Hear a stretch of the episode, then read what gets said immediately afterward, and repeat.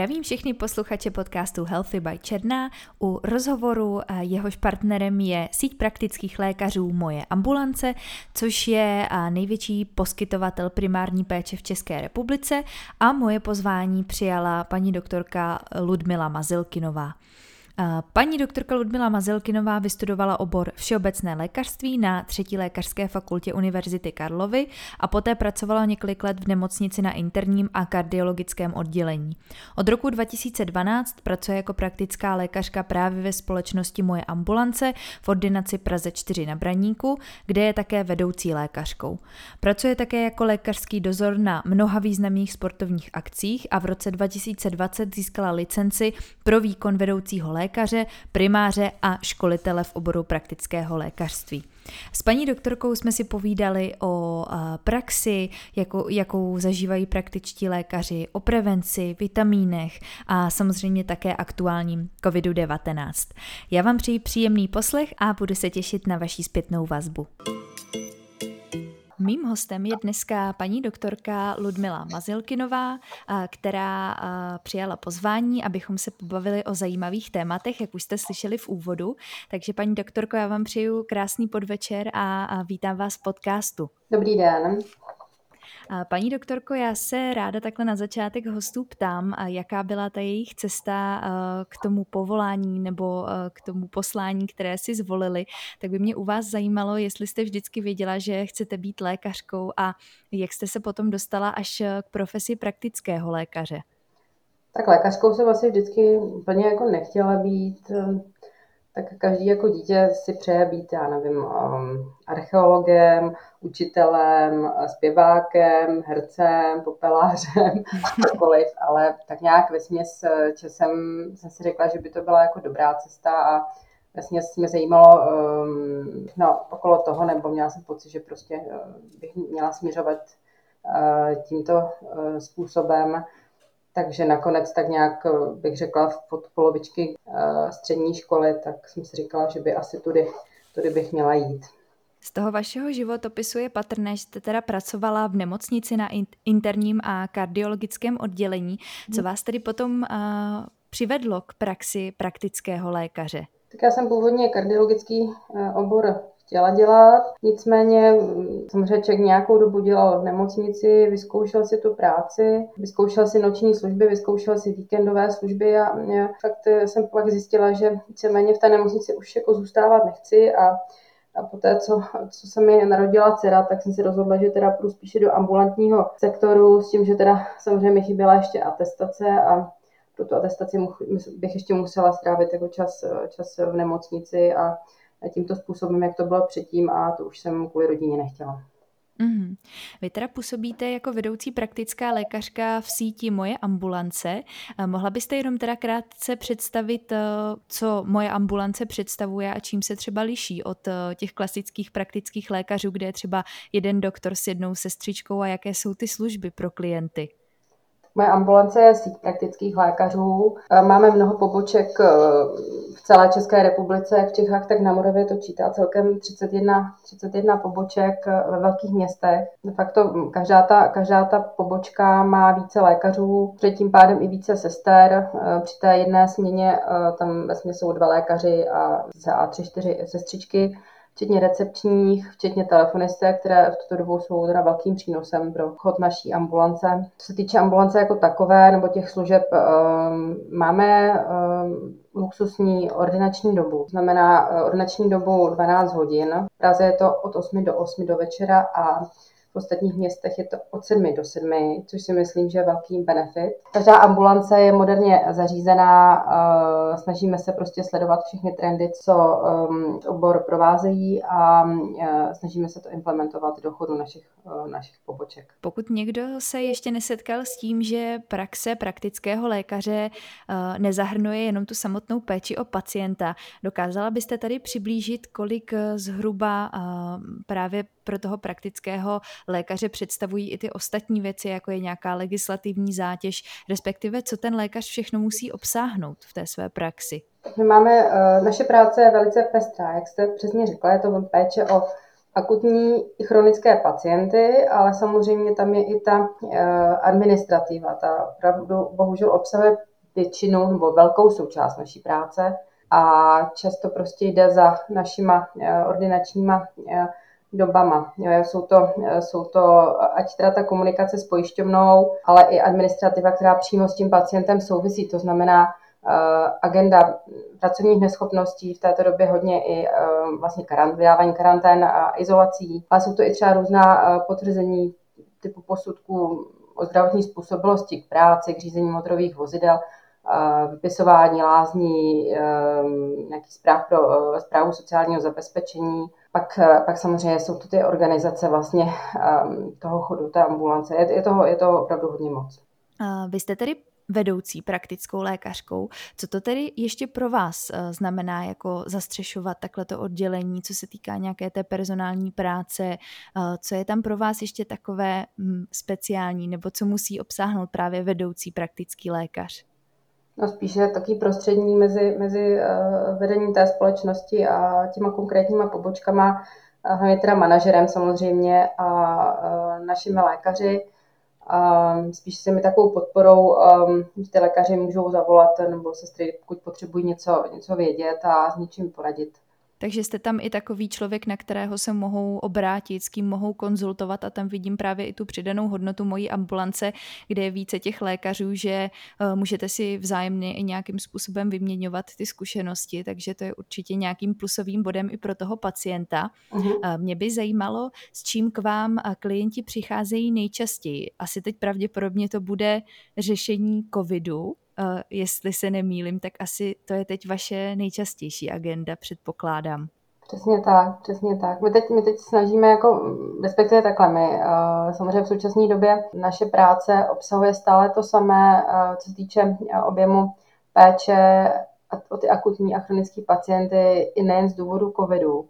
A plus právě přesně k tomu teďka uh, přichází i ta distanční medicína, právě z důvodu, z důvodu koronavirového onemocnění a této epidemie, protože často s těmi pacienty komunikujeme telefonicky, nechceme nějakým způsobem ohrozit, ohrozit ostatní pacienty tím, že by tam přišel člověk nemocný s horečkama, s kašlem, čekal by v čekárně a nakazil tím ostatní, takže se snažíme ty pacienty s těmi respiračními onemocněními a poprvé jakoby kontaktovat telefonicky, nebo oni nás respektive kontaktovat telefonicky.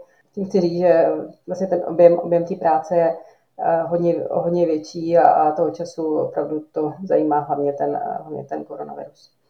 Uhum, uhum.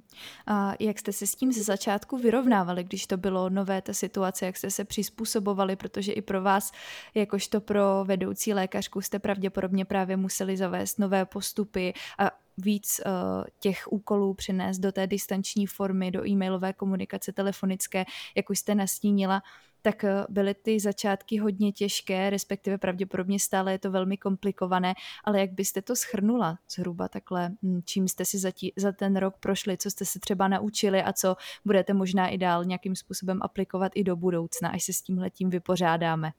Myslím, že zpočátku to byla taková jedna velká neznámá, protože člověk nevěděl, kam se ta situace bude vyvíjet. Myslím, že nikdo ze zdravotníků, ani specialisti, ani teda praktici jsme nevěděli, nebo jsme tak jako tápali v tom, jakým způsobem můžeme, můžeme ty pacienty ošetřovat. Svýho času nebyl dostatek ani ochranných pomůcek, takže vlastně ta možnost péče, osobní péče o ty pacienty byla velice omezená, takže nakonec nějakým, nějakou dobu se to vyvíjelo a nějak jsme si uh, ustanovili pravidla naší práce. Myslím si, že i důsledně objednáváme, než to bylo dříve, takže ta práce se tak rozvrhla a uh, to spíš o tom, že jsme si tak nějakým způsobem zlepšili tu organizaci práce. Což může být zase pro vás i benefit do budoucna, že předpokládám, že i fungování vás jako týmu tohle muselo neskutečně utužit a že třeba přestože je tohle velmi komplikovaná situace, tak potom budete připraveni potom třeba i na ty, na ty věci, které přijdou. A my bychom se teď mohli podívat do té části prevence, která je pro většinu posluchačů hodně zajímavá. Mě by zajímalo, pokud ještě někdo nechodí na prevence, přestože by měl, jak často tedy chodit a jaký je průběh těch prevencí o praktického lékaře? Preventivní prohlídka je hrazená pojišťovnou, nebo prostě člověk na ní má obecně nárok jednou za dva roky. Samozřejmě mezidobí je sledován, sledován i pro to, co, co jsme respektive mohli při těch prevencích najít. Je nutné na ty prevence chodit a je nutné na ně chodit i v době, kdy, kdy zde máme nějakou epidemii. To je důležité, protože, a co vídám teda, bohužel to nevídá málo, je to, že pacienti tu prevenci zanedbávají právě z důvodu epidemie. Nechtějí chodit k lékaři, protože mají z epidemie strach. Dělala jsem několik pacientů, kteří zanedbali, no podcenili svůj zdravotní stav a dneska prostě mají um, komplikované onkologické onemocnění uh, už v pozdní fázi. Hmm. Víceméně skoro není pomoci. Byli to i kardiaci, kteří podcenili svůj stav a kteří vlastně dostali infarkt dříve, než se k tomu lékaři dostali, protože měli strach, že, že se nakazí koronavirem a radši to neřešili. Jasně. A na co má klient tedy nárok v rámci té preventivní prohlídky a co si může, dejme tomu, připlatit třeba jako nějaký bonus, protože teď se i hodně mluví o testování vitamínu D, o nějakých krevních testech, laboratorních testech, tak co standardně se provádí a pokud klient prokáže nějakou větší péči o svoje zdraví, tak co třeba v rámci prevence by si mohl sledovat ještě navíc? Na preventivní prohlídce se s pacientem probereme anamnézu rodinou. Při té vstupní prohlídce se samozřejmě vyptáme na všechna onemocnění, se kterými se v minulosti léčil, operace, které, které prodělal, úrazy, jaké má alergie. Je to takový souhrn informací o pacientovi samotném. Pak samozřejmě přichází, přichází na řadu samotná fyzikální prohlídka, která zahrnuje samozřejmě objektivní nález, objektivní vyšetření toho pacienta, samozřejmě měření tlaku, E K G, jsou tam těch screeningové programy, to, to znamená, že u pacientů nad padesát let se je vlastně screening kolorektálního karcinomu, to znamená, že tyto pacienti dostávají test na okultní krvácení ve stolici, tak jsou to tak jsou to u žen, u žen jsou posílány při čtyřiceti pěti letech a více na mamografické vyšetření s naší žádankou samozřejmě. Jo, jsou to prostě taková ta prevence, takový ten souhrn, souhrn všeho, takový tý péče o pacienta, který má jakoby za úkol nalézti, pokud něco nalézt lze. Zkontrolovat mm-hmm. toho pacienta, v jakém stavu zdravotním je a v případě, že si něco nalezne, tak, tak toto řešit včas. Hodně uh, posluchačů zajímaly právě ty krevní testy. Uh, co se při nich uh, zjišťuje? Samozřejmě vím, že je to hodně ukazatelů, ale pokud byste mohla vyjmenovat takové to asi nejčastější, jako je třeba nějaká zvýšená uh, hladina cukru v krvi nebo nějaké další věci, které třeba právě ta prevence může takhle odhalit a co třeba uh, je tam důležité sledovat právě a proč na ty prevence chodit z těchto důvodů?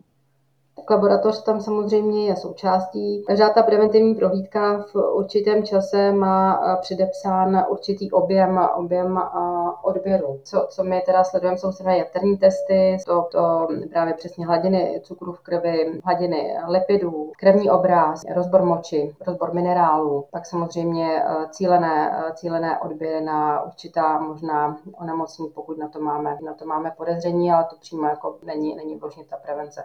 Pokud byste to takhle mohla zhodnotit ze své praxe, protože se setkáváte uh, s obrovskými čísly pacientů, prošla vám už určitě rukama spousta lidí, tak by mě zajímalo, jak velký vliv životního stylu má podle vás uh, na zdraví pacienta, jak, jak velkou tam vidíte tu spojitost životní styl versus to zdraví pacienta, protože pravděpodobně se to nedá nějak vyjádřit v procentech, kolik je třeba nějaká genetická, dejme tomu zátěž a kolik je právě to, jak ten samotný pacient žije, jak se stravuje a tak dále, ale setkáváte se s tím hodně, že třeba nějaký nezdravý životní styl vede právě k těmto problémům, které jsme tady nastínili? Ano, určitě, tam je velký rozdíl mezi, když o sebe někdo opravdu se stará ve smyslu toho, že se hýbe a nějakým způsobem se stará o svoji výživu ve smyslu pestrosti té stravy, kvality stravy, obecně i takovém psychickému naladění.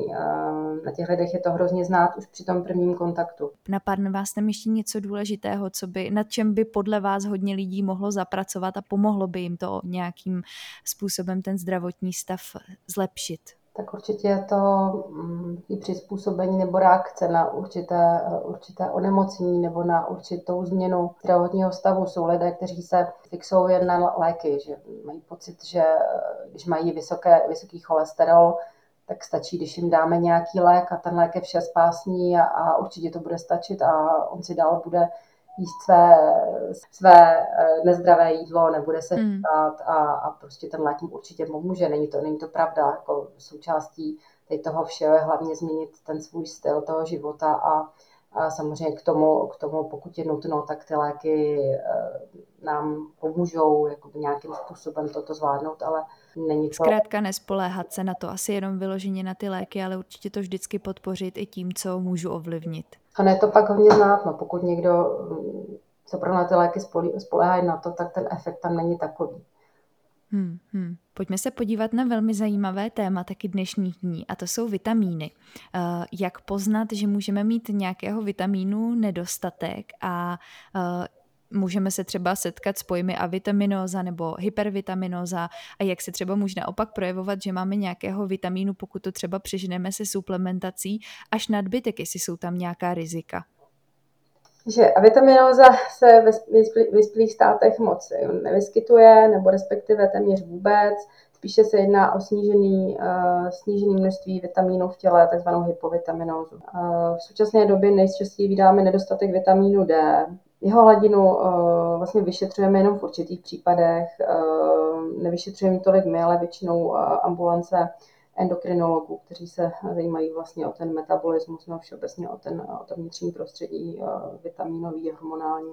Ještě by mě zajímalo, co se týká suplementace, tak ta je v dnešní době hodně moderní. Můžeme se setkat i s tím, že někteří lidé to dokonce i přehánějí. Tak jsou tam nějaká rizika, pokud neuváženě se rozhodnu, že budu nějak přehnaně suplementovat nějaký vitamín, mohu si tím způsobit nějaké komplikace, nebo je to bez rizika, pokud třeba budu si suplementovat právě ty vitamíny? Tak máme vitamíny rozpustné v tucích a vitamíny rozpustné ve vodě. Ty, co jsou rozpustné ve vodě, což je například skupina vitamínu C a B, tak těmi se víceméně předávkovat moc nemůžeme.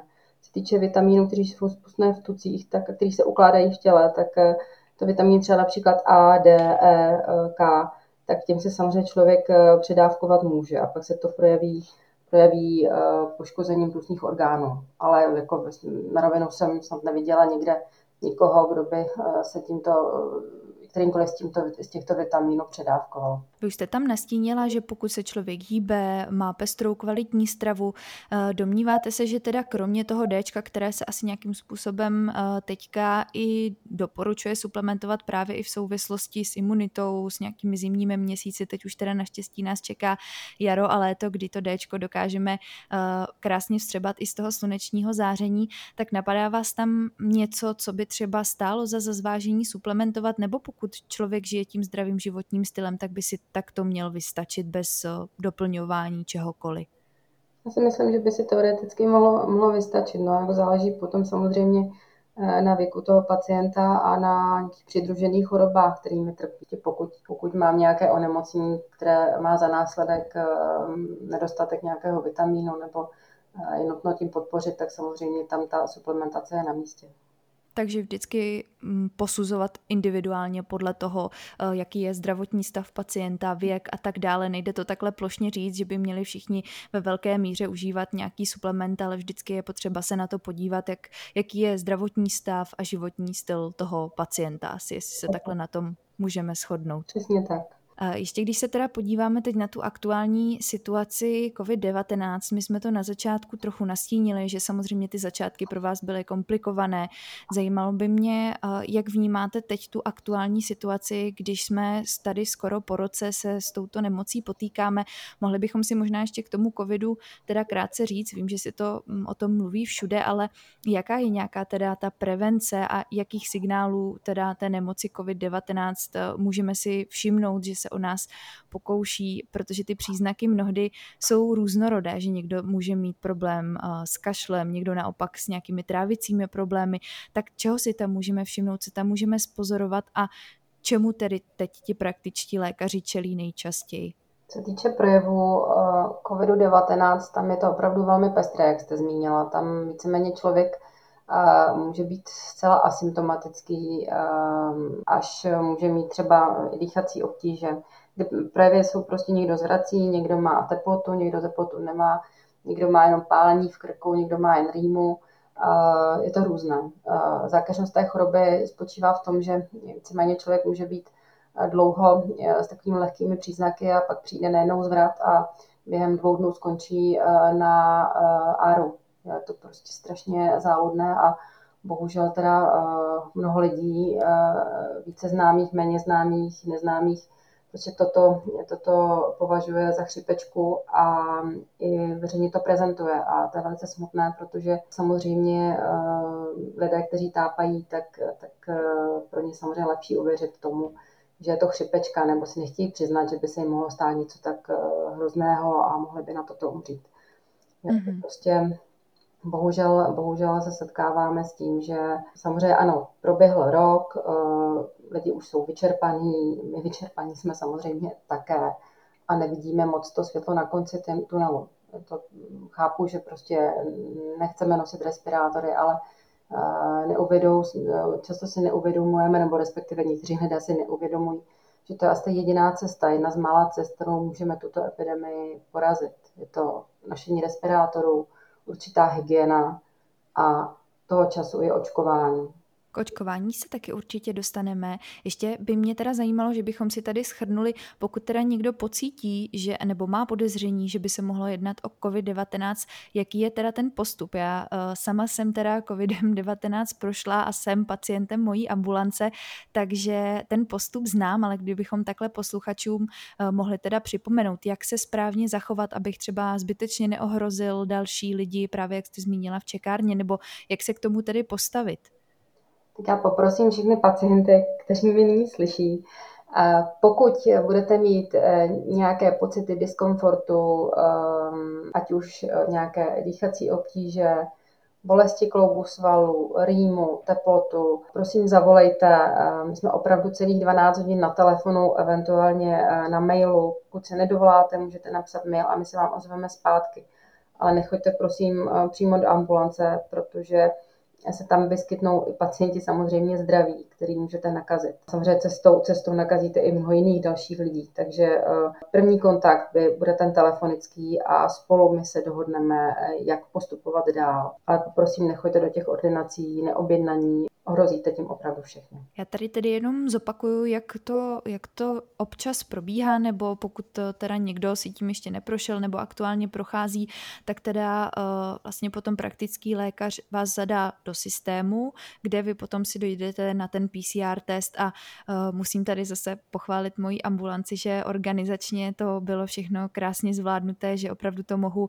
posoudit z vlastní zkušenosti, že i ta komunikace a péče vlastně průběžně s tím pacientem tam je, že se prostě byl tam nějaký ten zájem, jako jak se tomu člověku daří, protože si dokážu představit, že v tuhle dobu toho máte hodně a ještě být milí na ty pacienty a vlastně všechny ten nápor zvládat a organizačně to zvládat, to teda uh, musím říct, že asi celá Česká republika teď všem, všem lékařům uh, drží palce, aby, abychom tohle co nejdřív zvládli a určitě si zasloužíte uh, obdiv nás všech. A co se týká toho očkování, které by nás tohle právě snad už mohlo nějakým způsobem pomalu, ale jistě dostat. Jaká je teda aktuální dostupnost očkování, protože zase jsou všude možně protichůdné informace. Některé ambulance to očkování a těch vakcín má dostatek, někde zase není dostatek. Jak byste to teď zhodnotila ze své pozice? Jak, jak jste na tom teď vy aktuálně jako moje ambulance, co se týká vakcín? Tak my jsme momentálně na naší pobočce, která má asi osm tisíc pacientů, naočkovali do konce března sto pacientů. To znamená, když to také řeknu, tak, tak prostě těch vakcín je málo. To zásobování vázne, ale nevázne v rámci mojí ambulance, vázne celostátně. Těch vakcín už je tak takový nedostatek a jsou, si myslím, neúplně dobře přerozdělování, ale to bych mluvila tak všeobecně. Když se vložně zaměřím na moji ambulanci, máme osm poboček registrovaných jako očkovací místo, kde nyní očkujeme vakcínou Pfizer a ostatní pobočky očkují jako klasický praktičtí lékaři a zatím vakcínou AstraZeneca. K dnešnímu dni moje ambulance vyočkovala cca tak třeba půl tisíce vakcín. Co se týká nežádoucích účinků na očkování, opět je tady řada dezinformací, pravděpodobně teda někdo na ně, na, to, na tu vakcínu může třeba reagovat hůř, nebo jak to tedy vlastně je, jsou tam nějaké nežádoucí účinky, nebo je ta vakcína opravdu oskoušená a bezpečná, abychom tady uh, ujistili posluchači, že se toho nemusí bát, pokud až třeba přijdou na řadu, tak by to mělo proběhnout relativně všechno v pořádku. Co se týče té bezpečnosti vakcín, chtěla bych ujistit, že žádná firma by nevypustila do světa vakcínu, která by nefungovala a která by byla nějakým způsobem nebezpečná. Protože ta vakcína je schválená, jsou provedené klinické studie, které probíhají v plné formě jako studie i na ostatní vakcíny na covid devatenáct a prostě podávají se až v momentě, kdy se ví, že ta vakcína není žádným způsobem vadná. To znamená, a co se týče těch, co se týče těch nežádoucích účinků, jako je teplota, lokální zarudnutí, bolest té končetiny, zimnice a tak dále, tak to prostě jsou věci, které provází i ostatní vakcíny. Není to jenom vakcína proti koronaviru, ale, ale jsou to reakce i na ostatní vakcíny. Může se vyskytnout, vyskytnout se nemusí, je to někoho kterého jedince. Ale nepovažuji to za nic, za nic nečekaného. A naopak se říká, že víceméně vidět, že ta imunita na to zareagovala a myslím si, že by nám to ani vadit nemuselo, protože to, že budu mít den teplotu, budeme mizerní a budu ležet v posteli a vím, že prostě to je díky tomu, že jsem naočkován, až mi to ochrání proti tomu, než bych pak ležel týden, čtrnáct dní s horečkama, kašlal jsem, eventuálně skončil v nemocnici, tak si myslím, že lépe si prožít ten svůj den akorát. Určitě. Jakým způsobem nás očkování tedy chrání? Protože zase se můžeme dočíst, že přestože budeme naočkovaní, tak můžeme tu nemoc chytit. Jak to tedy funguje?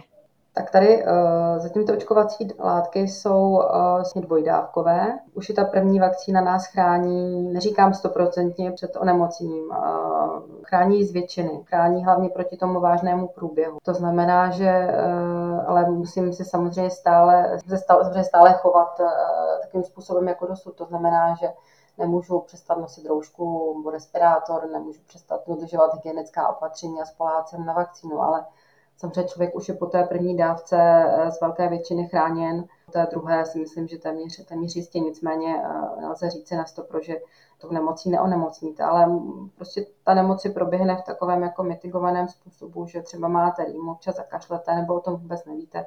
Takže já si myslím, že, že bát se nikdo nemusí.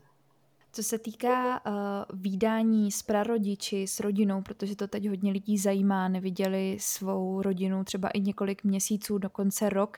Uh, pokud třeba prarodiče tedy budou naočkovaní, my nějakým způsobem snad budeme potom taky naočkovaní, bude možné se potom vídat, když uh, pomineme nařízení vlády, co se týká vyložení rizika té nemoci jako takové, tak domníváte se, že potom by to tedy mělo být bez větších rizik, pokud budou všichni na očkování. No určitě ano. Takže na to se už určitě všichni těšíme a už, už tu situaci vyhlížíme. Hodně se tady diskutuje i komunikace vláda versus praktičtí lékaři. Vy jste zmínila, že těch vakcín není dost. Je tady nějaký systém nebo jakým způsobem vy se třeba dozvíte, kdy vám přijde, kolik vakcínek? Tohle vlastně všechno funguje.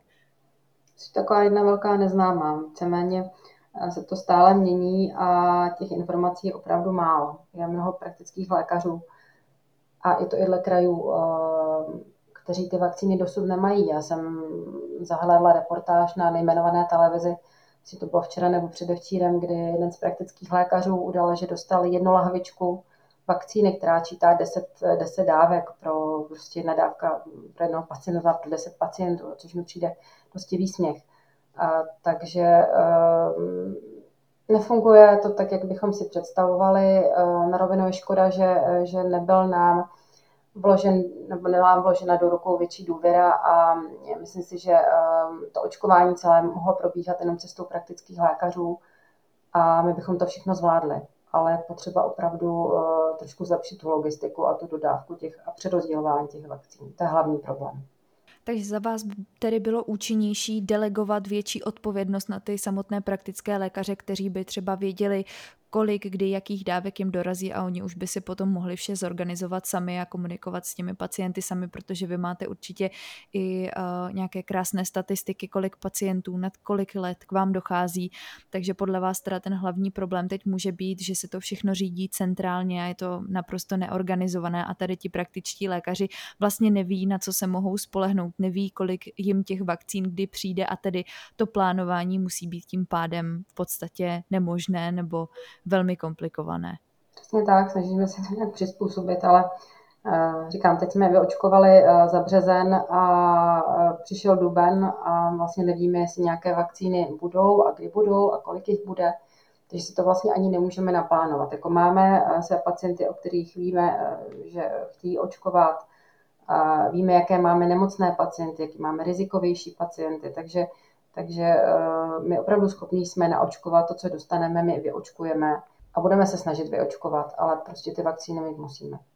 Hmm, hmm. Mohli bychom tady teda na závěr ještě nechat nějaké doporučení pro posluchače, jak v téhle době zůstat fit a jak podpořit právě imunitu, protože samozřejmě všichni chceme mít dobrou imunitu, abychom, než se na nás dostane s očkováním, byli odolnější vůči tomu viru, tak co můžeme udělat pro svoje zdraví, abychom teda zůstali fit i v téhle náročné době, která psychicky na nás klade velké nároky? Je potřeba samozřejmě dostatečně odpočívat, zkusit si nějakým způsobem co nejméně stresovat, i když vím, že to, když vím, že to nejde.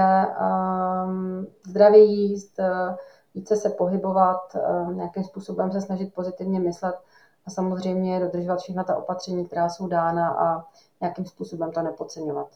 Paní doktorko, já bych vám chtěla moc poděkovat, že jste si našla čas, abychom spolu mohli nahrát tuhle epizodu, abychom posluchačům předali informace, protože přece jenom od vás je to z první ruky a my o tom v hodně případech jenom čteme, takže je, je fajn získat i ten reálný pohled z praxe.